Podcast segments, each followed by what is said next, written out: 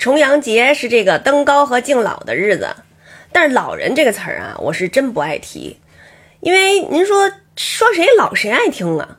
再说了，多大岁数算老啊？原来说五六十岁那就算老老人了，可是现在您想想，五六十岁那是年轻人呢，说是八十岁以上的算是老人。但是我想想，如果是我要是到了八十岁那会儿，估摸也挺年轻的吧？那那是不是一百岁以上才算是老人呢？好多人都说我这个现在就开始考虑这个养老的事儿，是不是有点早？其实两年以前我们就开始做一个这个养老题材的舞台剧的时候，我们就听了好多这方面的讲座。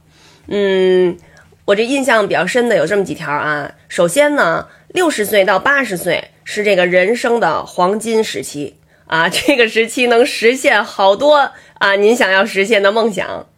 另外呢，这个呃找老伴儿这个事儿很重要，尤其是这个 男性，因为他们呃自理能力比较差，所以那个如果就剩一个人了，子女啊一定要积极的帮他们张罗个好老伴儿。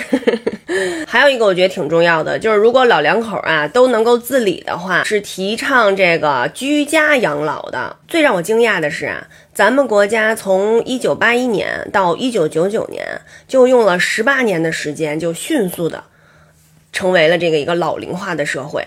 嗯，到了二零三三年左右的时候吧，可能老人就要达到将近四亿人了。没想到吧？其实啊，我觉得老了并不可怕。重要的是，咱们得有这么个意识，就是从年轻的时候就把自己的人生给规划好。嗯，您想老了以后是这样的，还是这样的，还是这样的？总而言之，人生啊很长很长，好日子还在后头呢。